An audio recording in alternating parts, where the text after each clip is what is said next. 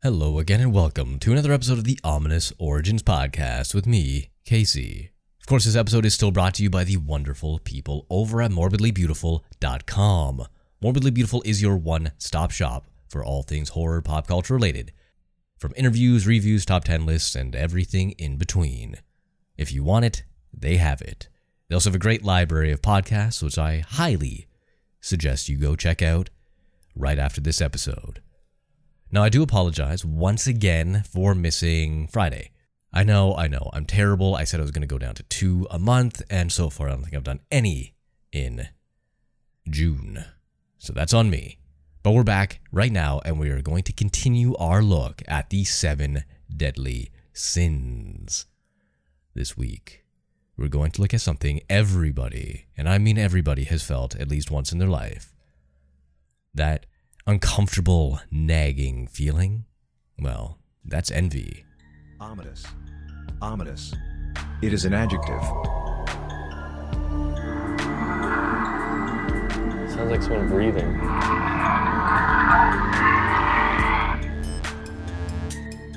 Ominous. Even if you think that you have never been envious of anything or anybody in your life, you most likely have. And if you said you haven't, you're a liar. Be it the hot girl down the street, the handsome dude with a nice car, the successful businessman, maybe the family man who you think has it all. Well, those are all feelings of envy.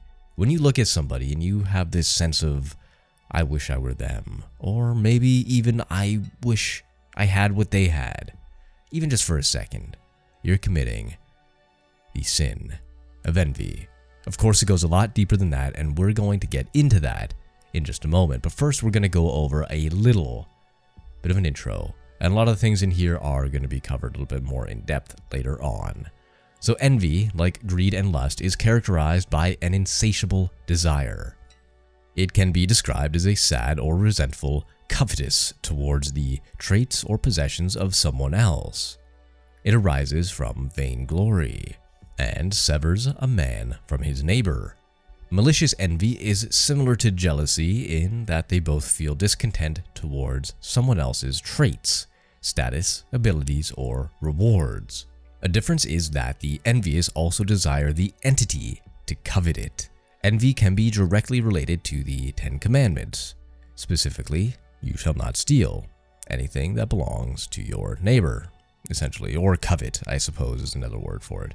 That is also a statement that can be related to greed. Dante defined envy as, quote, a desire to deprive other men of theirs. In Dante's Purgatory, the punishment for the envious is to have their eyes sewn shut with wire because they gained sinful pleasure from seeing others brought low. According to our good buddy St. Thomas Aquinas, the struggle aroused by envy has three stages.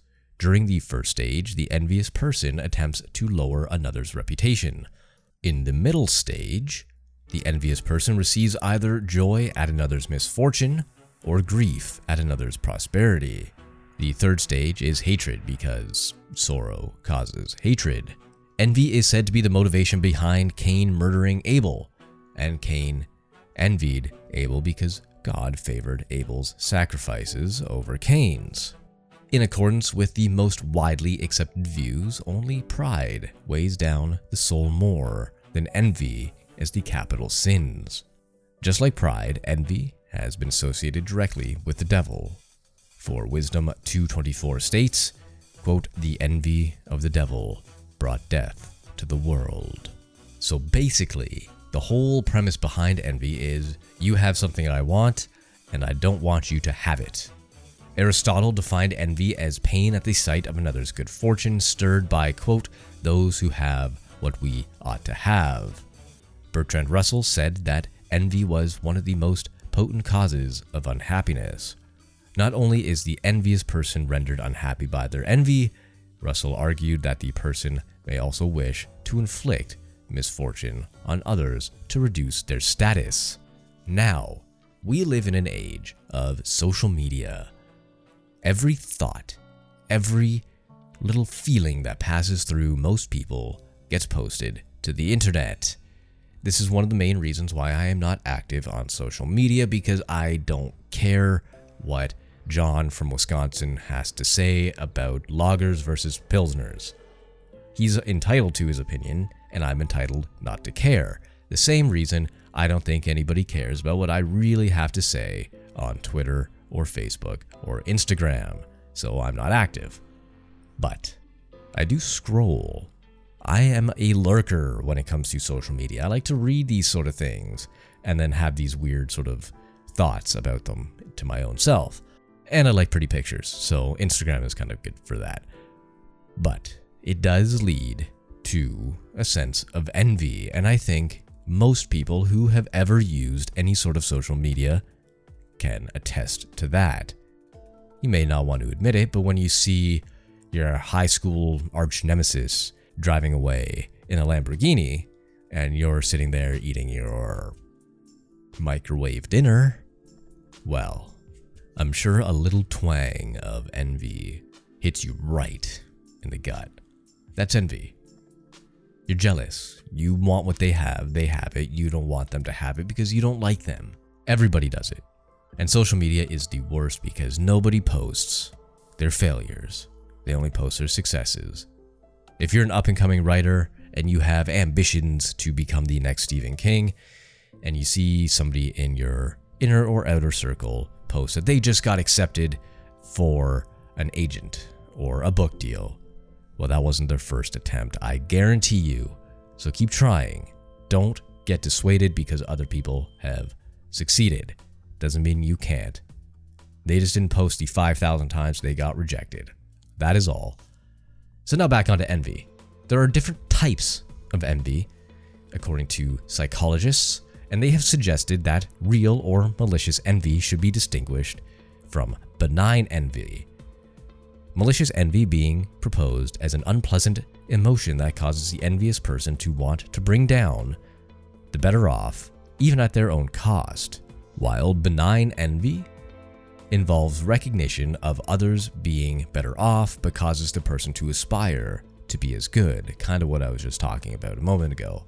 Benign envy is still a negative emotion in the sense that it feels bad. However, Sherry Turkle considers the advent of social media and selfie culture as creating an alienating sense of self envy in certain users. It posits this further affects problem areas attached to attachments. Envy and gloating have parallel structures as emotions. See, even psychologists agree with me. And I want to just point out that I wrote that little bit about the social media aspect before I got to this part. So, how's that for some envy and gloating?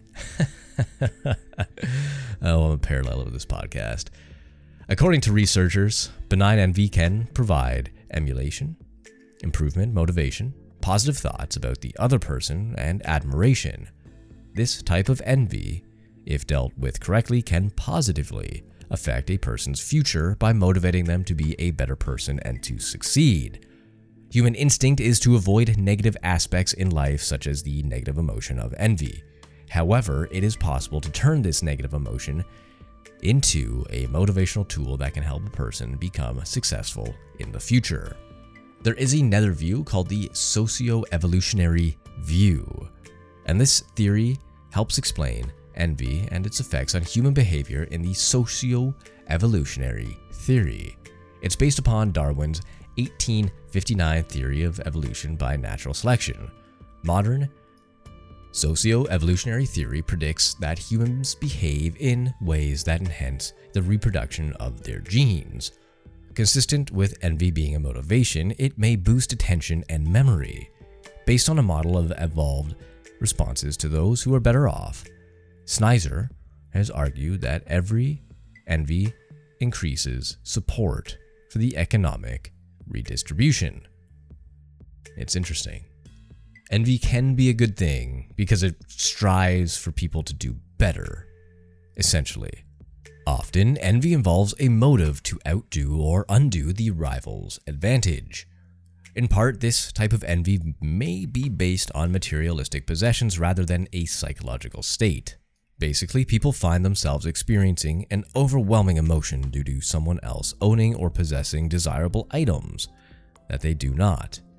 For example, your next door neighbor just bought a brand new car, something you've been lusting after for months but you can't afford. It's a pretty simple example. Feelings of envy in this situation would occur in the forms of emotional pain, a lack of self worth, a lowered self esteem, and a poor well being. In Nelson Aldrich's Old Money, he states that envy is so integral and a painful part of what animates human behavior in market societies that many people have forgotten the full meaning of the word, simplifying it into one of the symptoms of desire. It is that which is why it flourishes in market societies. But envy is more or less than desire. It begins with the almost frantic sense of emptiness inside oneself, as if the pump of one's heart were sucking on air. One has to be blind to perceive the emptiness, of course, but that is what envy is a selective blindness. Invidia, Latin for envy, translates as non sight, and Dante had the envious plodding under cloaks of lead, their eyes sewn shut with laden wire. What are they blind to is what they have God given and humanly nurtured in themselves. It's a very deep quote for something called old money. Just throwing that out there. Of course, there are ways to overcome envy. It may negatively affect the closeness and satisfaction of relationships. Overcoming envy might be similar to dealing with other negative emotions such as anger and resentment. Individuals experiencing anger often seek professional treatment, anger management, to help understand why they feel the way they do and how to cope. Subjects experiencing envy often have skewed perspectives on how to achieve true happiness. By helping people to change these perceptions, they will be more able to understand the real meaning of fortune and satisfaction with what they do have.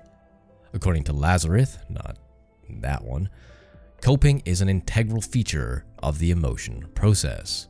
There are very few theories that emphasize the coping process for emotions as compared to the information about concerning the emotion itself.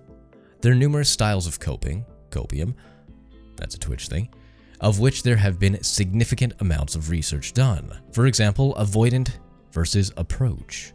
Coping with envy can be similar to coping with anger.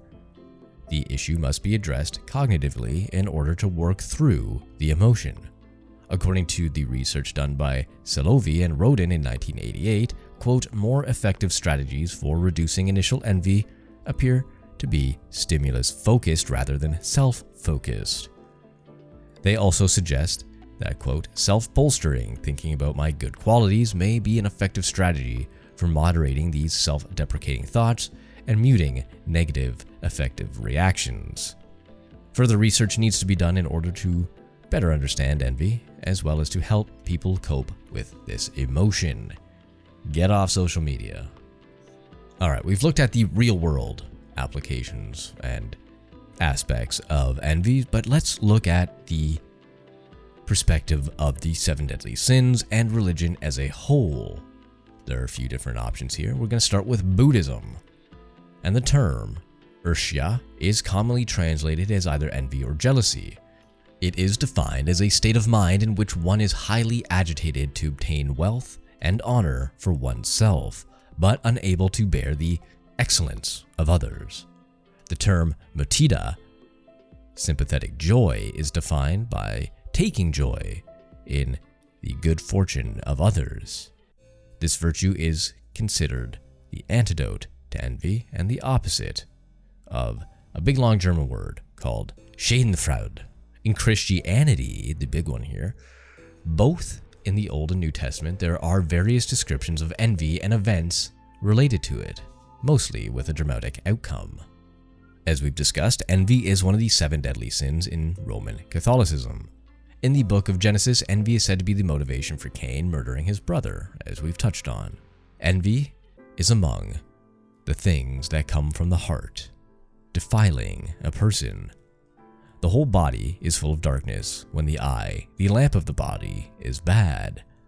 He who is glad at calamity will not go unpunished, said Solomon. Envy ruins the body's health, making bones rot, and prohibiting the inheritance of the kingdom of God.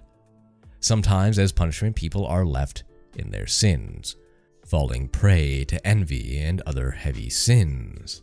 Envy is credited as the basis of all toil and skills of people. For example, mankind will choose occupations to gain wealth, fame, and pleasure to equal or exceed their neighbors.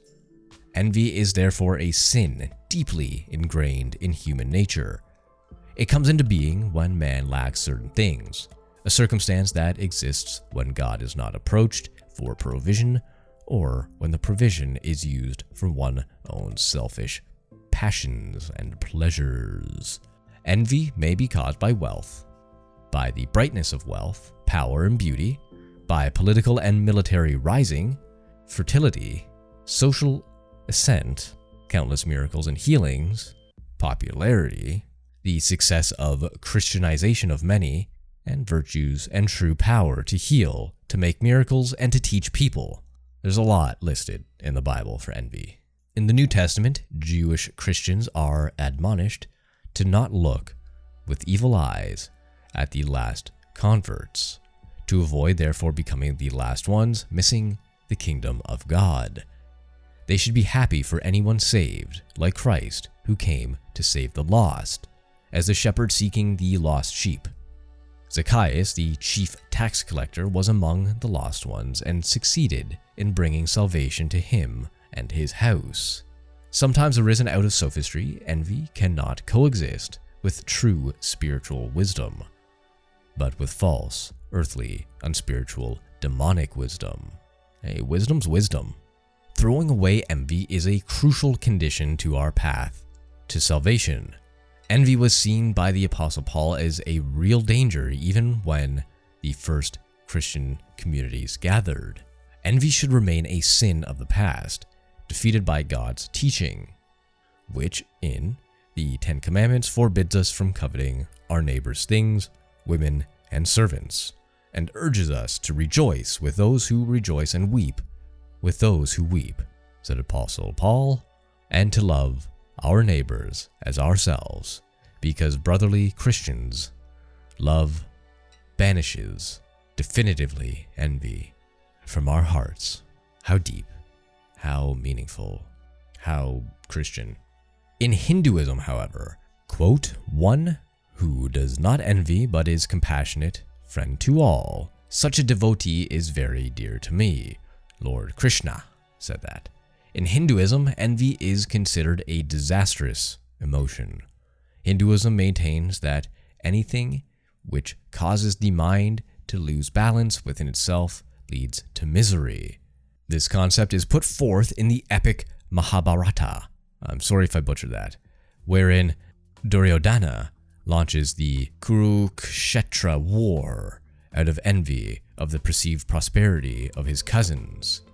He is known to have remarked, quote, Father, the prosperity of the Pandavas is burning me deeply. I cannot eat, sleep, or live in the knowledge that they are better off than me. Thus, Hinduism teaches that envy can be overcome simply by recognizing that the man or woman who is the object of one's envy is merely enjoying the fruits of their past karmic actions, and that one should not allow such devious emotions to take control of their mind, lest they suffer the same fate as the story's antagonists.